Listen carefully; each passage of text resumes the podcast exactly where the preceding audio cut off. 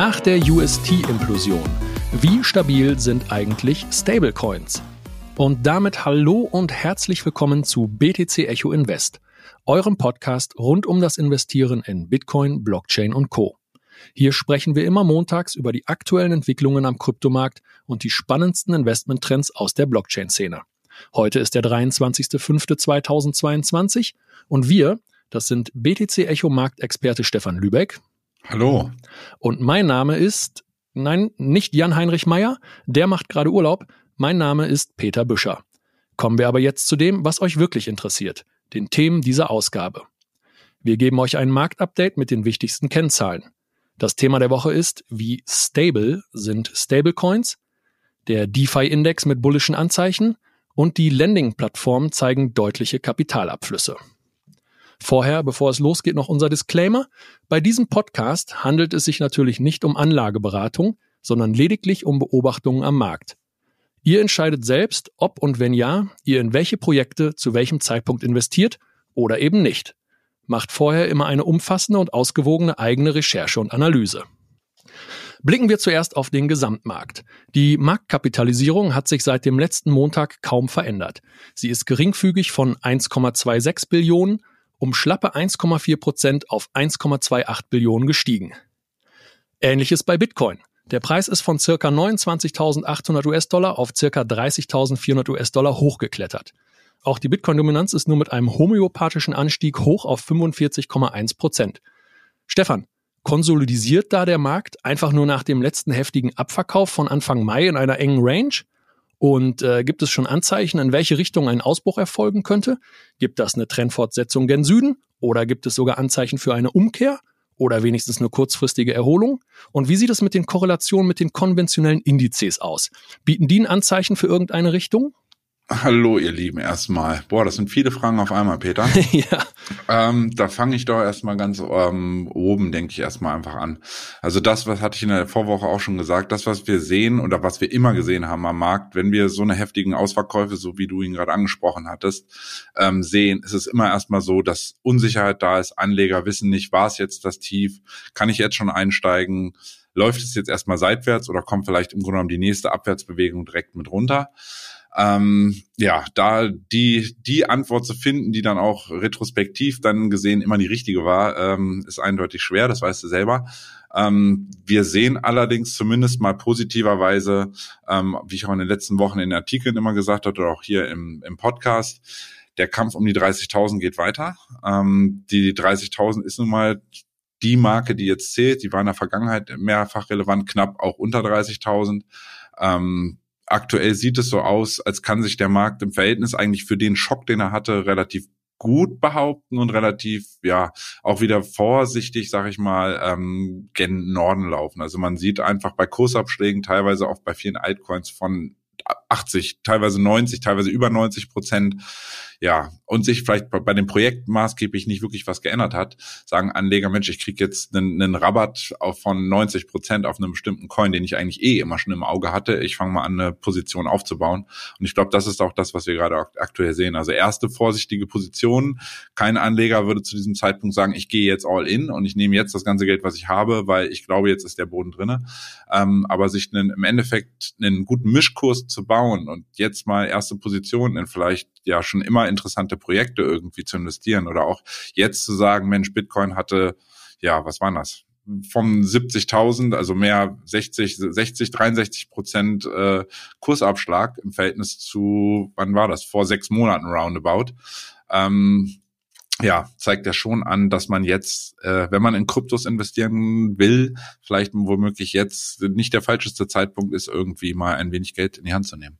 Ja, und ist der Kryptomarkt da in sich geschlossen, so quasi die eigene Insel, oder macht es da durchaus nach wie vor noch Sinn, auf eine Korrelation mit den konventionellen Indizes zu schauen? Vielleicht geben die ja irgendeinen Indiz. Ähm, ja, also es ist sicherlich so, wir wissen ja von über die gestiegene Korrelation zu gerade den Technologieaktien oder dem Technologieindex Nasdaq, ähm, der ist in dem letzten Jahr sukzessive immer weiter gestiegen. Ich glaube, der Höchstwert war letzte Woche um dreiundachtzig Prozent. Also es ist zwar keine eins zu eins Korrelation, aber sie ist dennoch sehr hoch. Ähm, aber ja, ich gebe dir vollkommen recht. dadurch, dass Krypto oder Bitcoin speziell, sagen wir mal, ähm, ein weiteres Asset ist, was als ja Wachstumsasset irgendwie gesehen wird und auch definitiv ja Technologie ist, äh, fassen die großen Anleger oder die großen institutionellen Investoren in Amerika sukzessive Bitcoin in ihren in ihr Basket, also in ihren Korb von von Assets rein äh, oder Anlageklassen, die relativ gleichzusetzen sind mit dem ähm, mit dem Nasdaq beziehungsweise mit Technologietiteln. Und da kam es tatsächlich jetzt am Freitag, wo du das auch sagst, ist, ähm, Freitag war wirklich ein sehr interessanter Tag. Wir hatten an dem Freitag, da war es ja auch so, dass Bitcoin wieder drohte, die achtundzwanzigtausend vielleicht zu unterschreiten, die übrigens sehr wichtig sind. Ähm, da hat man gesehen, am klassischen Markt, es gab ja eine Art Ausverkauf. Ähm, es kam zu Unterschießen von relevanten Unterstützungsmarkten beim Index selber und äh, besonders, und da will ich jetzt aktuell darauf hinweisen, ist für mich am wichtigsten eigentlich der Titel Apple, also das größte und, und teuerste Unternehmen der Welt. Ähm, da hängt nun mal ein ganzer Sektor dran, und wenn es geht's Apple schlecht, geht's dem Technologiesektor schlecht.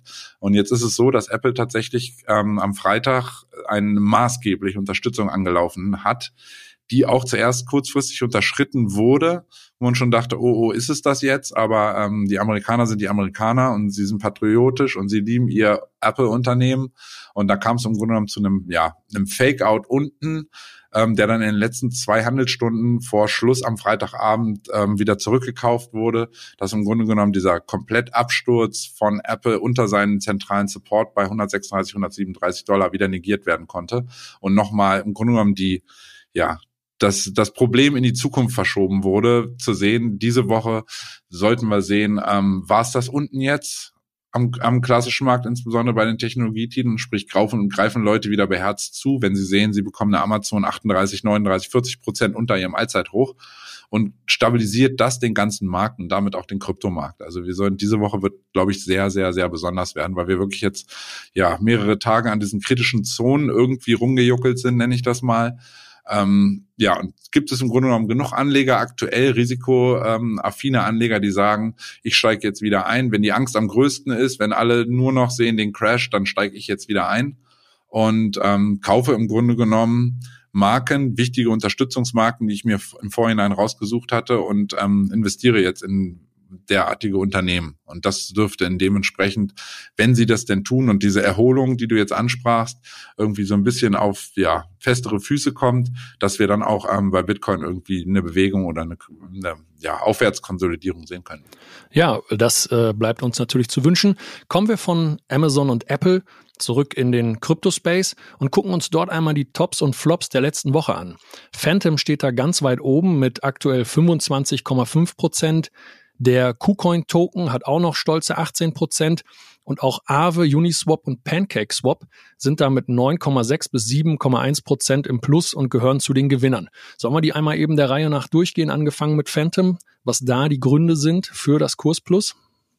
Ähm, ja, Gründe, also ich als äh, Charttechniker finde ja als Grund dann immer sowieso schön, wenn der wenn der Chart es mir zeigt. Jetzt ist es so, bei Fantom, Fantom hatte in der Spitze, viele Anleger kennen Fantom aus zweitausendeinundzwanzig mit einem rasanten Kursanstieg von, ich weiß nicht, im Januar zweitausendeinundzwanzig von ein paar Cent auf in der Spitze über drei Komma vierzig Dollar. Und dann im Grunde genommen kam der Turnaround und äh, Fantom ist abgeschmiert im Tief äh, vor ein paar Tagen bei vierundzwanzig Cent. Und ja, da sieht man eigentlich, das sind, glaube ich, in der Spitze über neunzig Prozent Kursverlust für ein Projekt, dem ja Anleger in zweitausendeinundzwanzig noch viel Potenzial beigemessen haben. Und ähm, die gleichen Anleger, die an das Projekt glauben und sehen, okay, da entwickelt sich was, ähm, Fantom hat irgendwie ein Stück weit vielleicht ein Alleinstellungsmerkmal und hat einen guten Use Case perspektivisch, ähm, dann kaufe ich doch im Bereich, wo ich ja etwas mit neunzig Prozent Rabatt bekomme, ähm, steige ich ein. Das hat im Endeffekt dafür dazu geführt, dass wir einen Turnaround gesehen haben. Und dann haben wir im Endeffekt auch, ähm, ja, bei, bei Fantom ist so ein bisschen der Vorreiter, einer der wenigen Altcoins, die es jetzt schon geschafft haben, ein Stück weit ein höheres Hoch auszubilden, also nicht nur ein höheres Tief, also quasi eine, eine Trendbewegung gen Norden wieder zu machen, sondern auch tatsächlich ein höheres Hoch ähm, gegenüber diesem Abverkaufs, letzten ab, markanten Abverkaufshoch zu generieren. Und das ist aus charttechnischer Sicht erstmal ein Kaufsignal. Jetzt müssen wir mehr oder weniger eigentlich sehen, wie weit es Fantom trägt. Aber Ähm, bei Fantom ist es definitiv auch charttechnisch bedingt. Der Titel war derart ausgebombt und ähm, da kommt erstmal eine Gegenreaktion. Und jetzt sehen wir, wie, wie weit der Anleger sich da im Grunde genommen aus der Deckung trauen und wieder verstärkt auch in Fantom zu investieren. Ja, bei KuCoin, bei dem K C S-Token, da ist es nicht nur charttechnisch, da gab es auch News, oder Stefan? Äh, genau, da hatten wir mal wieder, viele Leute kennen es, der, der K C S ist der KuCoin-Token, sprich von der Börse, wie bei Binance, der B N B-Token, den kennt ihr wahrscheinlich vermehrt. Ähm, KuCoin macht es ähnlich wie der beim Binance-Coin, dass die in ja halbwegs regelmäßigen Abständen immer wieder ähm, Coins, in diesem Fall diesen K C S-Token oder K C S-Coin, verbrennen, also einen Coin-Burn machen, um mehr oder weniger einfach ja die Menge, den Supply an ähm, KuCoin-Tokens insgesamt zu reduzieren und dadurch, dass das Gut halt ja im Grunde genommen in seiner ja in seiner Scarcity, also in seiner Rarheit zu erhöhen, im Grunde genommen auch ein bisschen dieser Inflation, die wir, die wir bei vielen derartigen Token ja haben, so entgegenzuwirken. Ja, und äh, Aave, Uniswap und Pancake Swap, das korreliert ein bisschen zusammen mit dem ähm, DeFi-Index, wo du bullische Anzeichen ausgemacht hast. Kannst du uns da was Näheres drüber verraten? Ähm, ja, also es ist so, der der ganze Sektor, der DeFi-Sektor, der Leute, die ähm, den Podcast schon etwas länger hören, da hatte ich auch Ende des Vorjahres gesagt, dass ich eigentlich mir vorstellen könnte, dass es ein Jahr des DeFis wird, also der dezentralen Finanzen, ähm, einfach aufgrund dessen, weil zunehmend Regulierung in den Markt kommt, Regulierung eigentlich ein Stück weit auch Sicherheit immer bietet und äh, ja, dieses wurde mehr oder weniger dann, das Porzellan äh, wurde zerschlagen, in den letzten, ihr wisst es selber, in den letzten Wochen ähm, mit dem ja, Niedergang von Terra Luna und ähm, ja im Grunde genommen deren Landing-Plattformen wie Anchor-Protokoll, was im Endeffekt dazu führte, dass natürlich der komplette DeFi-Sektor da ähm, überproportional stark abgegeben hat. Und ähm, ja, jetzt scheint es irgendwie so zu sein, dass die Leute sich dran zu erinnern, Mensch, nur weil Terra Luna dort ein Problem hat, heißt das ja nicht, dass es bei Aave, Pancake Swap und Uniswap ähnlich ist. Und ähm, ja, man kann immer eigentlich ganz gut ablesen, wie es um den ähm, DeFi-Sektor bestellt ist, wenn man sich einmal einen, ähm, es gibt da einen auf verschiedenen Kryptobörsen jeweils ähm, einen DeFi-Index, nennen die das. Da führen die im Grunde genommen mehrere DeFi-Projekte zusammen und hat man die im Grunde genommen wie einen Index, halt wie einen klassischen Aktienindex auch und kann dann im Grunde genommen sehen, wie bewegt sich dieser Index von ähm, DeFi-Projekten. Jetzt ist es so, dass die tatsächlich zum einen wie einige ähm, Coins selber auch so eine ja, halbwegs schöne Bodenbildung eigentlich hinbekommen haben und jetzt aber tatsächlich auch kurzfristig ähm, ein, in den kürzeren Zeiteinheiten, im vier-Stunden-Chart sieht man das schon, eine Dreiecksbildung nach oben aufzulösen ähm, versuchen. Und wenn wir im Grunde genommen diesen Bereich um, ja, da haben wir einen Bereich von knapp über viertausend, das sind ungefähr noch fünf Prozent entfernt, Ähm, steigt er noch weiter und wir kommen da drüber, dann haben wir auch aus charttechnisch, wie, äh, aus charttechnischer Sicht wieder ein neues Kaufsignal generiert. Ähm, und das lässt mich immer darauf schließen, dass dieser Sektor, auch wenn er wirklich hart abgestraft wurde, zu Recht oder zu Unrecht, sagen wir dahingestellt, allein aus charttechnischer Sicht ähm, irgendwann einen überverkauften Zustand erreicht hat und Anleger, auch gerade die vielleicht selber im DeFi-Space unterwegs sind, sagen, ähm, das Projekt ist solide oder ich bin schon immer auf Uniswap gewesen und ich mag es dort, meine ähm, Coins dezentral zu kaufen und zu verkaufen und ich investiere im Grunde genommen in diese Plattform Uniswap und steige wieder bei Uni ein. Und ähm, ja, wie, wie eigentlich die, der, sämtliche, der ganze Altcoin-Sektor haben diese Coins in der Vergangenheit auch wirklich deutlich gelitten und wurden in den letzten Wochen und Monaten dann dann doch überproportional wieder stark abverkauft. Und ähm, der DeFi-Sektor, dieser DeFi-Index lässt irgendwie, zeigt, indiziert so ein bisschen, dass wir da eventuell jetzt dann doch mal aus dem Gröbsten raus sein könnten, zumindest kurzfristig erstmal da eine Gegenbe- sich eine Gegenbewegung anbahnt. Ja, Terra Luna hast du gerade schon angesprochen. Ein gutes Stichwort, wenn es äh, beim, wenn es zum Blick auf die Flops geht. Da führt Terra Luna mit minus dreiundfünfzig Prozent in den letzten sieben Tagen die Tabelle an. Das ist aber, nach meinem Dafürhalten, ist das noch ein reines Zucken eines toten Projektes. Da reden wir ja mittlerweile von der vierten Nachkommastelle. Da sind auch immer kurzfristig wieder Gewinne drin, wenn man da noch irgendwie zufälligerweise den Boden erwischt. Aber im Prinzip ähm, sieht das eigentlich nur nach einem Dead Cat Bounce immer aus, Stefan, oder? Ähm, ja, korrekt. Also ich sehe nicht tatsächlich, äh, bin ich ganz bei dir, wie dieses Projekt ähm, wieder auf die Beine kommen will, trotz aller Beteuerung, trotz ähm, jetzt äh, Wert äh, sozusagen oder Ab- Umfragen innerhalb der Community, wie man zukünftig mit Luna umgehen soll, ob man einen Hardfork macht zu einem Luna zwei Punkt null Token ähm, oder nicht. Ähm, und das Hauptproblem ist eigentlich der Vertrauensverlust. Also das Projekt, die die die Chain an sich funktioniert und auch die Dapps darauf funktionieren noch. Problem ist immer, wenn die Anleger das Trau- Vertrauen verlieren, und das ist ja in diesem Fall auch durchaus berechtigt, weil nicht wenige Leute haben dann nicht äh, teilweise unbeträchtliche Summen verloren. Wer möchte darin nochmals investiert sein und im Grunde genommen sich wieder potenziell dem Risiko aussetzen, äh, ja, im Grunde genommen ein zweites äh, Luna zwei Punkt null Crash zu haben? Und dementsprechend, ähm, ja, ist meine persönliche Meinung für Leute, die kurzfristig zocken wollen und wirklich schnelle Finger haben, nenne ich das immer, und äh, vielleicht auch den ganzen Tag die Zeit, die Möglichkeit haben, den ganzen Tag am Rechner zu sitzen. Die können gerne oder die können die, wenn sie das denn mögen, wenn sie ähm, dort durchaus vielleicht investieren und da immer mal irgendwie Gewinne mitziehen. Jetzt aber zu denken, dass ähm, Terra, wie du schon sagtest, vier, vier Nullen nach der Kommastelle, dass die es nur ansatzweise wieder schaffen könnten, potenziell auf einen Dollar zu steigen, ist, äh, ja, da die Glaskugel hätte ich gerne, und das sehe ich einfach nicht. Und meine Erfahrung sagt mir einfach, dass dort ähm, gerade mehr oder weniger eher Schindluder mit den kleinen Retailern gespielt wird, ähm, durch Market Maker, die im Grunde genommen beide Seiten, also die Käuferseite wie auch die Ver- Verkäuferseite bedienen, einfach um Volatilität irgendwie in diesen Coin reinzubringen. Ja, kommen wir von Terra Luna, dem wahrscheinlich toten Projekt, zu einem durchaus lebendigen Projekt. Waves hat leider auch achtzehn Prozent verloren. Gibt's da irgendwelche Gründe für? Ähm, ja, Waves ähm, hat, hat im Grunde genommen, war, ich glaube, das war in der letzten Woche ebenfalls schon so. Waves, äh, ja, wird, ob berechtigt oder unberechtigt, ähm, ja, mit dem Niedergang von Terra Luna ähm, essentiell mehr oder weniger in, Ver- in Verbindung gebracht oder einfach mit in Mitleidenschaft gezogen.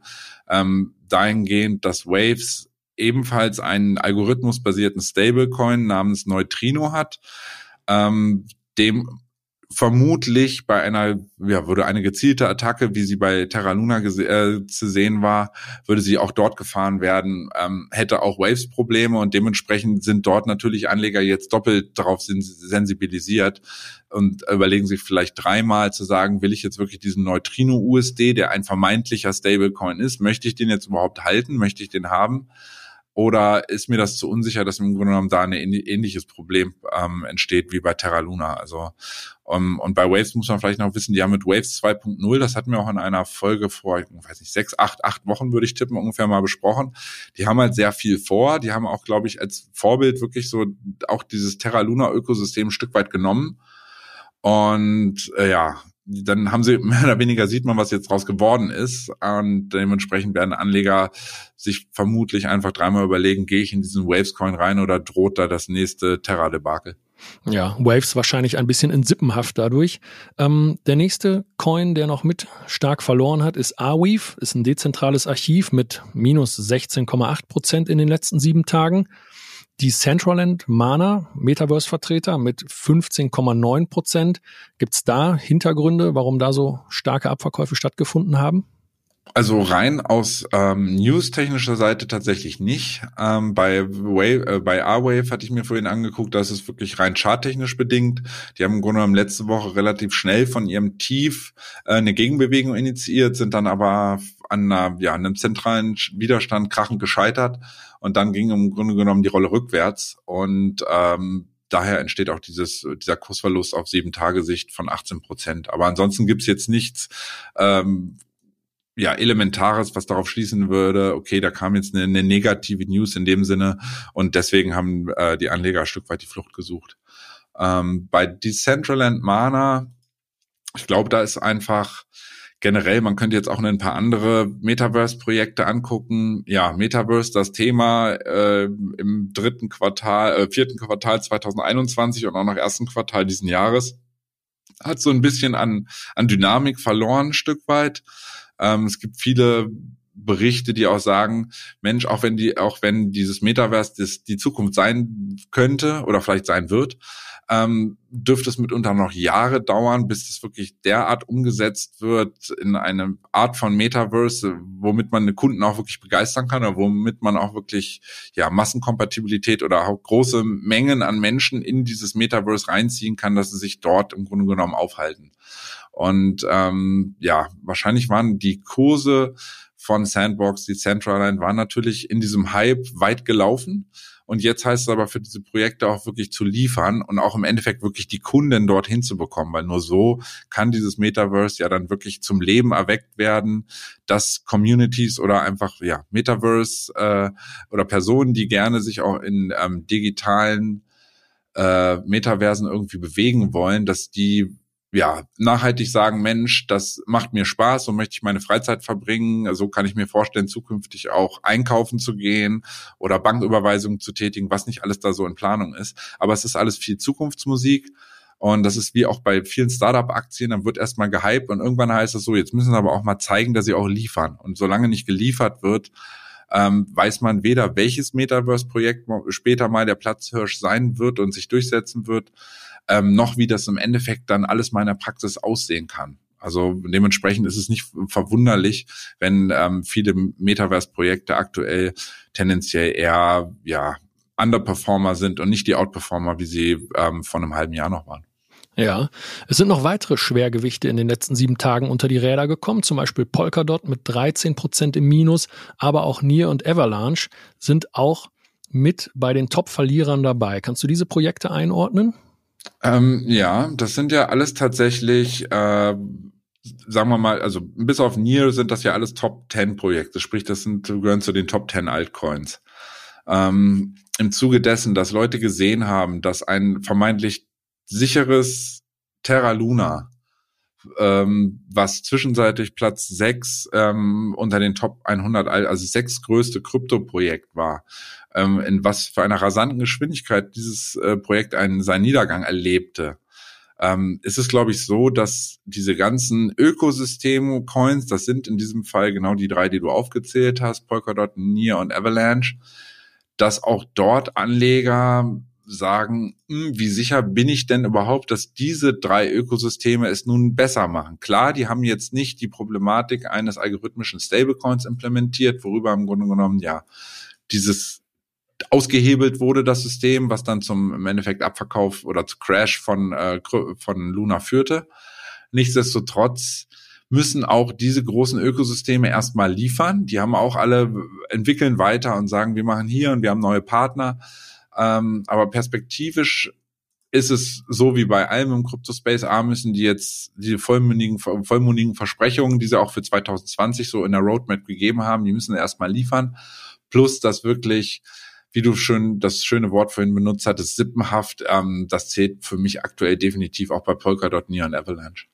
Ja, kommen wir damit zum Hauptthema. Vorher aber noch ein Hinweis in eigener Sache. Wenn ihr unser B T C-ECHO-Magazin zwanzig Prozent vergünstigt bekommen wollt, dann nutzt gerne den Rabattcode INVEST für alle Abos und Einzelausgaben. Den Link zum Shop findet ihr unten in den Shownotes. Und jetzt, Stefan, das Hauptthema. Nach der Implosion von U S T sind natürlich, wo wir jetzt gerade schon mal den Begriff sippenhaft hatten, sind natürlich alle Stablecoins einmal in den in den Fokus der Aufmerksamkeit gerückt. Ne? Ein Stablecoin geht kaputt, U S Tether kollabiert komplett, reißt unfassbar viel Crypto-Space mit sich. Da ist natürlich, das ähm, ist es nicht allzu weit entfernt, dass man sagt, hey, wie, wie, wie geht's denn mit den anderen Stablecoins? Tether zum Beispiel, U S D T. Da gab's ja auch immer wieder Gerüchte, Unsicherheiten. Dann gibt's natürlich noch andere Stablecoins, U S D C oder B U S D. Und jeder dieser Coins hat eine gewisse Besonderheit, eine Eigenheit. Also die drei, die wir jetzt gerade genannt hatten, vereint, dass sie alle Fiat gedeckt sind oder ich sag mal Fiat gedeckt sein sollten. Lass uns mal einen Blick auf diese drei Coins werfen, die ähm, ja jetzt vielleicht äh, auch sichere Häfen für die Menschen sind, die mit U S T auf die Nase gefallen sind. Ja, ähm, U S D T ist sicherlich den, ist jedem der Begr- äh, ein Begriff. Das ist ja der Stablecoin schlechthin. Den gibt es auch. Ich will jetzt ich Ich rate jetzt einfach mal, ich meine, um zwanzig fünfzehn wurde der erstellt, sprich, der ist schon lange im Rennen, ähm, hat aber nie im Grunde genommen diese, ja, diese, diese Zweifel wirklich von Kritikern ablegen dürfen, äh, ablegen können, wie das Backing im Grunde genommen denn aussieht. Man muss ja dazu wissen, äh, wenn man ein, einen vermeintlichen Stablecoin, der an den U S-Dollar gebunden ist, ähm, erwartet man natürlich auch, dass die, ein, ein, ein Stablecoin immer auch genau einen Dollar in diesem Fall wert ist. Um dieses zu gewährleisten, müssen ähm, die dahinterstehenden Unternehmen ähm, immer dafür sorgen, dass ja in diesem Fall die Tether Corporation bei ähm, bei U S D T, dass im Grunde genommen die Menge an U S D T, die im Umlauf ist, auch abgesichert ist. Die kann abgesichert sein durch reines Fiat-Geld, also sprich in diesem Fall U S-Dollar, ähm, was es optimalerweise natürlich eins zu eins wäre, denn dann ist auch alles ge- alle Fragen geklärt und keiner würde mehr rummäkeln. Ähm, des Weiteren hat man natürlich Fiat-artige Möglichkeiten, etwas abzusichern. Das wäre die, die sicherste ähm, Variante, sind in diesem Fall U S-Staatsanleihen. Ähm, aber es ist leider auch so, dass ähm, bei U S D T der Fall, dass die Tether Corporation ähm, sich dazu entschlossen hat, einen nicht geringen Anteil in Unternehmensanleihen, sozusagen ähm, Unternehmensbonds zu stecken. Ähm, und diese sind logischerweise, weil nicht durch einen Staat abgesichert, immer risikobehafteter. Weil wenn ein Unternehmen pleite geht, geht ein Unternehmen pleite und dementsprechend werden auch die jeweiligen Unternehmensbonds nichts mehr wert sein. Sprich, wir, ähm, U S D T hatte im Grunde genommen immer diese potenzielle Gefahr, dass die Unternehmensbonds, wo, die sie als Sicherheit ähm, hinterlegt haben, dass wenn wenn es da mal kracht und die im Endeffekt Dollar an Wert verlieren, dass dann ähm, U S D T nicht mehr in dem Sinne gebackt ist, wie es eigentlich sein sollte per Definition. Ja. Jetzt ist es so, dass im Vorjahr schon mal immer mal wieder sowas hochkam, wie das ja die nicht nur in U S-Unternehmensanleihen investieren würden, sondern auch in chinesische. Und ähm, ja, das ist im Grunde genommen alles ein großer Sicherheits-, äh, Unsicherheitsfaktor, auch mit der Immobilienkrise in China. Die hatten wohl teilweise auch Unternehmensanleihen von größeren ähm, staatlichen chinesischen äh, Investmentunternehmen. Ähm, ja, das ist natürlich automatisch eine Unsicherheit, plus die Problematik bei U S D T, dass die sich immer im Grunde genommen nur per Gerichtsentscheid wurde durchgesetzt, dass die jetzt mal offenlegen sollen, wie sie denn im Grunde genommen ihren U S D T abgesichert haben und ja, sich im Grunde genommen immer dagegen gewehrt haben und immer so ein bisschen nebulös geblieben sind, wie sind denn überhaupt die prozentualen Anteile aktuell. So, das ist für im Grunde genommen erstmal U S D T. Ja, zu U S D T haben wir ja, glaube ich, auch eine spannende Geschichte in der aktuellen, im aktuellen B T C-Echo-Magazin. Da werden diese ganzen Unsicherheiten, die ganzen Gerüchte um Brooke Pierce, war ja, glaube ich, einer der Gründer, mhm. ja, was der für eine Vergangenheit hat und äh, auch was da für Leichen im Keller teilweise sind. Also die Gerüchteküche um Tether, die brodelt schon seit Jahren, aber Tether tut halt auch nicht wirklich was Substanzielles dafür, um da mal einen Deckel drauf zu machen. Genau. Und das ist halt, wie gesagt, wenn ein Anleger, das ist ein Stück weit ein Risikofaktor und ähm, vor allen Dingen ein un, in Häkchen unnötiges Risiko. Und wenn man, wenn man ein Risiko bei einem Stablecoin hat, der ja eigentlich seine einzige Funktion hat, in diesem Sinne wortwörtlich stabil zu sein, äh, wirft das natürlich Fragen auf, ne? Ja. Jetzt gab es bei Tether aber, glaube ich, einen Coinburn letztens, ne? Ähm, ja, das ist richtig. Den Coinburn würde ich tatsächlich noch nicht mal überbewerten. Ähm, Coin, also Coinburn bedeutet ja erstmal nur, es wurden U S D T vernichtet. Ähm, U S D T vernichtet werden natürlich in der Sekunde, wo Leute ihre U S D Ts verkaufen und meinetwegen in U S D C switchen. Teilweise gibt's auch Möglichkeiten, an Börsen direkt in U S D wirklich zu gehen.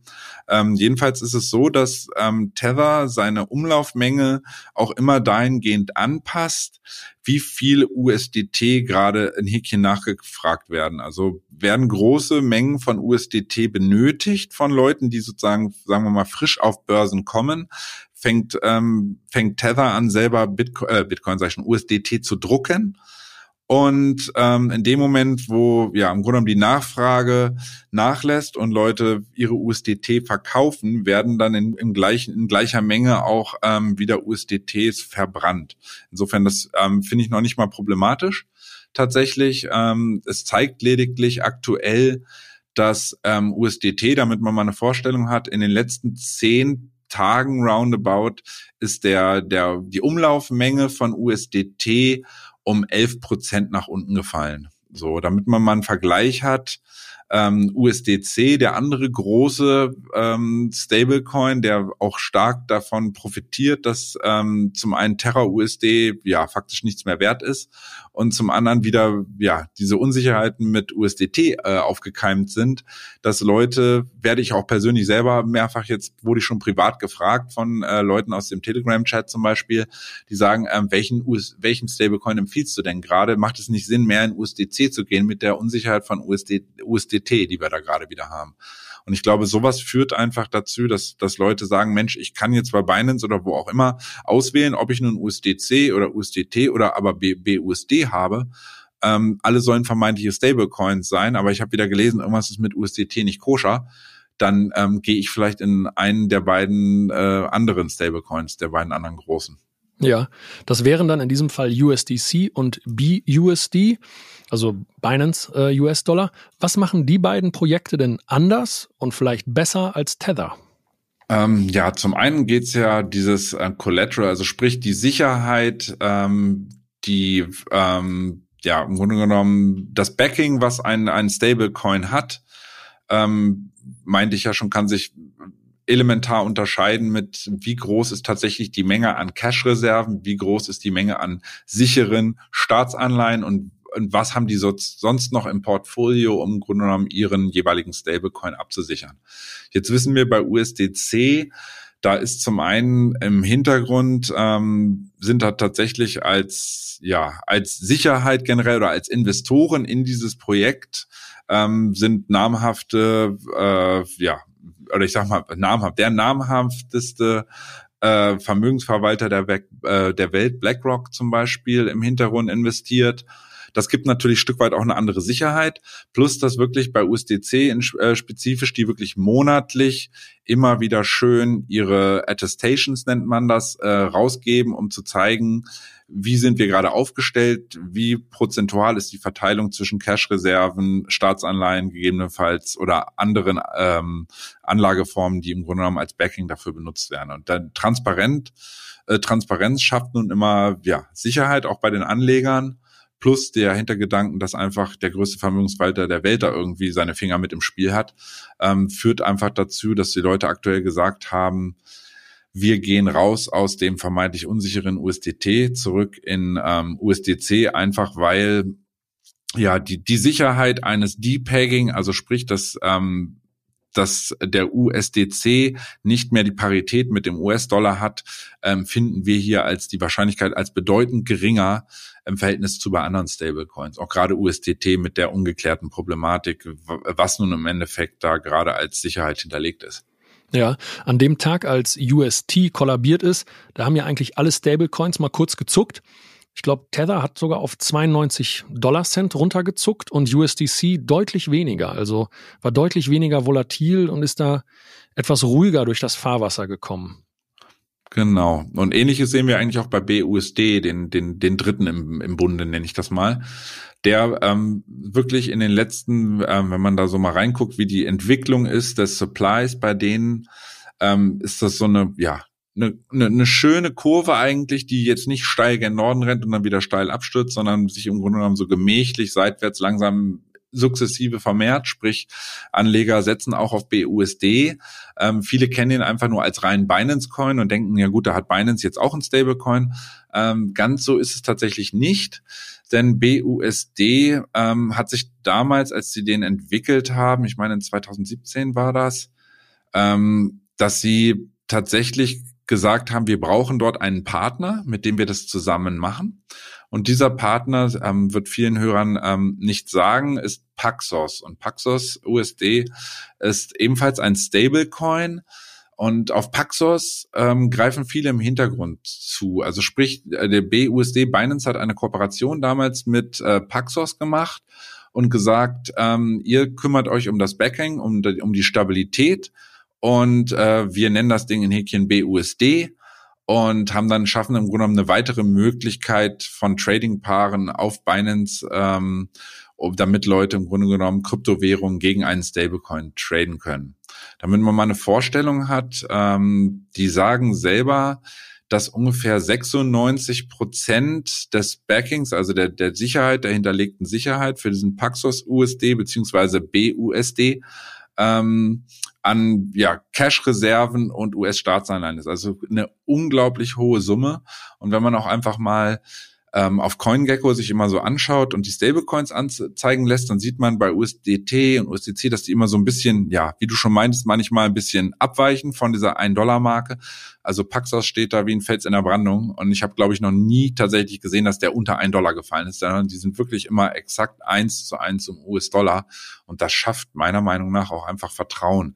Ähm, So, also man muss auch dazu vielleicht noch sagen, Paxos ist zum Beispiel auch, man kann ja mittlerweile in Amerika über WhatsApp tatsächlich ähm, Leuten Geld schicken, also dass dieses, ja, damals, was was Mark Zuckerberg ja so ein bisschen mit seiner Libra, mit seiner Währung ähm, verwerfen musste, hat er im Grunde genommen durch die Hintertür eingeführt, ähm, dass man das äh, für, Teil, für einen Kundenkreis zumindest schon, dass man über WhatsApp so etwas regeln kann, und das wird, oh Wunder, oh Wunder, über Paxos U S D realisiert. Also Paxos ist dann ein Player im Hintergrund, den man ähm, kaum einer kennt, aber der durchaus wirklich wichtig ist für diese Erschaffung von Stablecoins, die auch wirklich zumindest aktuell das machen, was sie sollen, nämlich stable sein.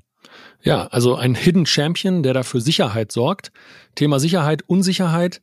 Kommen wir zum zweiten Thema, Lending-Plattform. Da scheint auch im Moment ein bisschen Unsicherheit zu herrschen, denn es hat da deutliche Kapitalabflüsse gegeben. Zum Beispiel bei Celsius, C E L-Coin, sind fünf Milliarden US-Dollar aus dem Lending-Borrowing abgezogen worden. Das sind fast dreißig Prozent. Wie kam es dazu? Ja, ähm, leider ist es so, dass wir dieses Thema mittlerweile, gut, es ist wichtig für den Space, aber dass wir dieses Terra Luna Problematik, dass die uns aktuell noch nicht loslässt. Also du siehst, in wie vielen Bereichen im Grunde genommen dieser dieser Absturz für, ja, sag ich mal, Neuadjustierung der Investoren geführt hat, zu vermehrter Unsicherheit generell, wie sicher sind Stablecoins, wie sicher sind auch große Kryptoprojekte, also wie, wie krisensicher sind die, oder es ist möglich, dass auch, wie gesagt, eine von den anderen großen ähm, Layer eins Projekten, so wie Polkadot et cetera, könnten die auch so eine möglichen Gefahren haben. Das hat man ja vorhin gesehen, dass die dann ein Stück weit da in Mitleidenschaft gezogen wurden. Ähm, ja, Gleiches haben wir im Grunde genommen bei Celsius auch, dass wir dort gesehen haben, dass dadurch, dass Leute wirklich über dieses Lending, über Lending-Protokolle ähm, auf der Terra-Blockchain massiv Geld verloren haben. Da sei ähm, das Anchor-Protokoll genannt, wo auch tatsächlich vor, bevor dem Crash über fünfzehn Milliarden gelockt waren. Und ähm, ja, der, der Kurs von diesem vermeintlich eigentlich guten guten Protokoll, was auch wirklich das beliebteste auf der Terra-Chain war, wurde im Zuge dessen ebenfalls brutal mit abverkauft. Und jetzt ist es so, wenn man sich fragen muss, dass bei ähm, Anchor-Protokoll gerne mal zwanzig Prozent A P Y, also quasi man ähm, eine Verzinsung von zwanzig Prozent aufs Jahr bekommen hat, was auch teilweise auf Stablecoins selbst, das sind, sind wirklich sehr hohe Summen. Sehr hohe Zinsen bedeuten mitunter auch immer ein erhöhtes Risiko. Und jetzt ist es so, dass wenn man seit, im Grunde genommen, ja, seit dem Kahlschlag bei Terra U S D, wenn man da mal so ein bisschen im Blick hatte, wie denn die Zinsraten, die Verzinsungen denn jetzt auf diesen anderen großen Lending-Seiten im Grunde genommen oder den großen anderen Lending-Projekten ist, hat man gesehen, dass die sich sukzessive ähm, verringern aktuell. Also es geht immer, das ist immer nur so ein oder zwei Prozentpunkte, dass es dann mal weniger wird.